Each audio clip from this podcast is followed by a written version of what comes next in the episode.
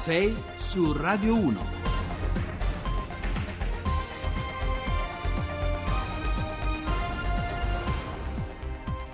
Terza e ultima parte di 6 su Radio 1, sono le 7.37 minuti, lunedì 22 gennaio, ancora buongiorno da Giovanni Acquarulo, ve l'abbiamo anticipato, i temi, gli spunti, il racconto che viene dalla campagna elettorale per le elezioni politiche del prossimo 4 marzo torna ad essere un po' il baricentro, il, il filo conduttore di questa nostra ultima tappa insieme. Io vi ricordo ancora una volta il nostro contatto telefonico per sms, messaggi whatsapp e anche messaggi vocali, il numero è il 335 699 2949. Allora diamo subito subito il benvenuto al nostro primo ospite, il Ministro della Salute Beatrice Lorenzin. Buongiorno e ben trovata a Radio 1. Buongiorno, buongiorno a tutti gli ascoltatori. Senta, Ministro Lorenzin, il suo mandato al Dicastero, al Dicastero, per la Salute sta per terminare. Ecco, qual è il risultato che rivendica con maggiore orgoglio e invece l'obiettivo che vi eravate dati e non siete riusciti a raggiungere? Beh, il risultato più importante per me è stato diciamo, duplice. Uno, quello di, di, aver riaffermato la centralità della scienza e dell'oggettività scientifica all'interno del sistema. Siamo partiti con stamina, con questo caso scandaloso, e siamo finiti con il decreto vaccini. Il, all'interno di questo poi eh, siamo riusciti a far capire a tutti che la, la sanità e la politica sanitaria e le politiche di economia sanitaria andavano fatte al Ministero della Salute e non in altri luoghi, cioè al MEF o nella conferenza Stato-Regioni. Questo ci ha permesso di fare il patto della salute e attraverso il patto della salute tutto quello che è stato risparmiato è stato reinvestito nel sistema sanitario, abbiamo bloccato i tagli lineari dopo praticamente dieci anni di tagli drammatici al sistema sanitario e abbiamo potuto fare nuovi livelli essenziali di assistenza, cioè un miliardo di nuove terapie e diagnostica per, per i pazienti, abbiamo finanziato il fondo per l'epatite C che ci ha permesso di salvare in questo momento più di 110.000 persone da una malattia che altrimenti ti porta alla morte. Ecco, Lorenzina, cosa... finanziare ecco. il fondo per gli oncologici e cioè siamo riusciti a dare, a garantire l'accesso alle terapie avanzate durante una fase di recessione. Dico che in Europa molti paesi che vengono sempre presi come fanali, fanale e faro non riescono a farlo, quindi questi sono stati forse gli elementi più importanti di questi anni. Cosa si poteva fare invece non è stato raggiunto? Beh, innanzitutto quello che si dovrà fare, cioè aumentare il fondo sanitario, perché nel momento che il PIL ha ripreso a viaggiare in senso positivo, essendo la spesa sanitaria legata al prodotto interno lordo, noi dobbiamo aumentare di almeno 2 o 3 miliardi il finanziamento del fondo e queste non sono promesse, queste sono cose necessarie per mandare avanti il sistema sanitario nazionale secondo i principi sanciti dalla Costituzione. La cosa che invece dobbiamo assolutamente mettere mano è un pezzo che non siamo riusciti a far approvare del patto della salute, perché ricordo il patto della salute essendo un patto è, una, è approvato a quattro in questo caso, e cioè MIUR, Ministero della, della, della Salute, eh, noi, il MEF e Regioni, è il tema della formazione in ospedale altissimo, di altissimo livello, cioè come riuscire ad assorbire le specializzazioni eh, nel nostro Paese e quindi a garantire un altissimo livello di qualità della formazione sanitaria, però anche in quantità, cioè riuscire a soddisfare i fabbisogni che noi abbiamo nella programmazione. Molto chiaro. Lorenzina, il tema dei vaccini, ecco, ne parlavamo dell'obbligazione vaccinale, è diventato anche oggetto di campagna elettorale, è un tema che viene eh, alle volte agitato mescolando argomenti di propaganda politica e dati che mancano in alcuni casi di legittimazione scientifica. Eh, le chiedo, non trova pericoloso eh, la scienza non dovrebbe star fuori non tanto dal dibattito pubblico ma dalla propaganda politica? No, no, allora questa vicenda non doveva neanche entrarci nella propaganda, nel dibattito e probabilmente se non ci fosse entrata noi non avremmo avuto neanche la necessità di, eh, di dover fare un decreto. La verità è che noi ci troviamo in una situazione difficilissima nel nostro Paese in cui l'antiscienza, e cioè un atteggiamento fondamentalmente antiscientifico, è diventato diciamo, uguale all'antisistema, all'antistato, all'antistituzione e all'anticasta e c'è un pezzo importante della politica scientifica italiana che ha sposato questo principio. Questo cosa significa? Che si mette a repentaglio l'oggettività delle scelte che vengono fatte oggi nella salute, domani nell'economia, dopodomani nel lavoro, perché se i dati non contano più nulla, se il metodo scientifico applicato alla medicina piuttosto che all'economia non conta più nulla, lei capisce noi entriamo in una fase totalmente surreale e dicendo surreale sto, dicendo, sto usando un eufemismo.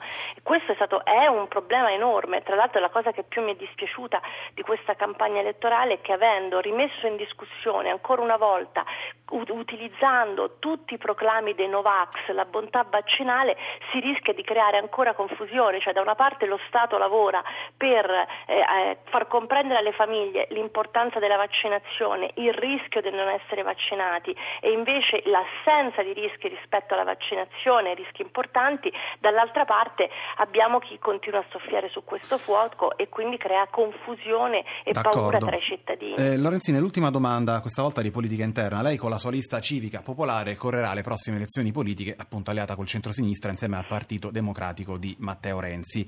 Qualche giorno fa però aveva minacciato insomma, di correre in solitudine eh, nella, con la sua lista appunto civica popolare alla presidenza della Regione Lazio perché il candidato del centro-sinistra nel Lazio, Zingaretti, aveva secondo lei eh, subito il diktat della sinistra di Liberi Uguali, insomma il movimento di Piero Grasso che aveva chiesto al governatore di fare a meno di lei. Cosa è successo? Avete trovato una soluzione? No, noi eh, presenteremo eh, alla fine della settimana la nostra lista nella Regione Lazio, questo è quello che è accaduto, il Presidente della Regione Lazio aveva fatto una roboante dichiarazione dove diceva che la sua coalizione andava da Piero Grasso alla Beatrice Lorenzin che ha preso tutta la pagina di un noto giornale romano e poi l'EU eh, ha detto di no perché vuole essere in discontinuità con il governo, con il governo Gentiloni e con l'azione del governo governo e quindi noi siamo rimasti fuori. Questa è una questione che attiene tutta al Presidente della Regione Lazio Zingaretti che ha fatto una scelta sinistra-sinistra, tra l'altro sui temi della salute, perché questa è una delle, delle, delle questioni e, e, questo sposta sicuramente a sinistra l'alleanza del Lazio e, e noi andremo da soli. Grazie allora, grazie allora al Ministro Beatrice Lorenzin, grazie per essere stata con noi a 6 su Radio 1, buona giornata e a presto. Grazie, grazie. La voce di Pink eh, con il suo ultimo singolo Beautiful Trauma, restiamo sul dibattito politico di questi giorni, ma proviamo ancora una volta a scartare rispetto alla cronaca di Palazzo sui, sui temi stretti della campagna elettorale, ci torneremo, ci torneremo più avanti.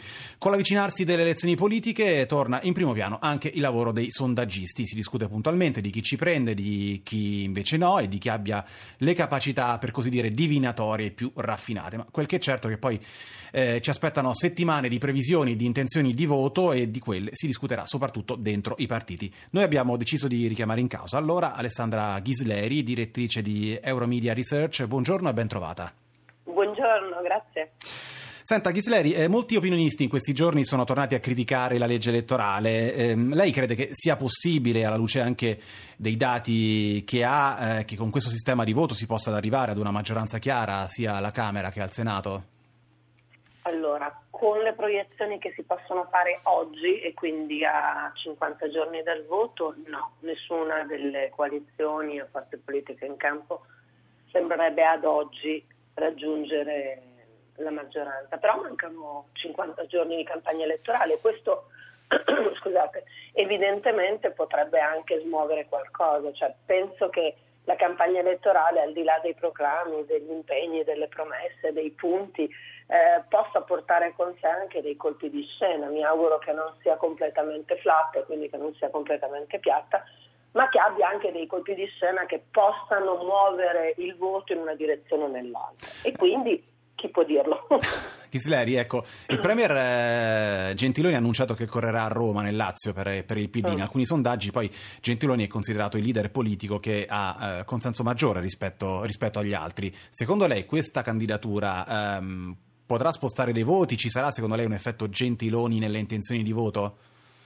È un'ottima scelta quella di Matteo Renzi, nel senso che da una parte lui ha eh, in questo momento in questi ultimi tempi ha goduto di un, diciamo, di, una, di un, calo del suo carisma rispetto al suo pubblico e al suo elettorato e unirsi a una persona che sembra quasi eh, la fotocopia eh, com- diversa, cioè il completamento della, della figura di Matteo Renzi, potrà rendere sicuramente il messaggio del PD e della coalizione di centrosinistra molto più forte. E poi evidentemente Gentiloni ehm, diciamo che come Presidente del Consiglio è piaciuto molto.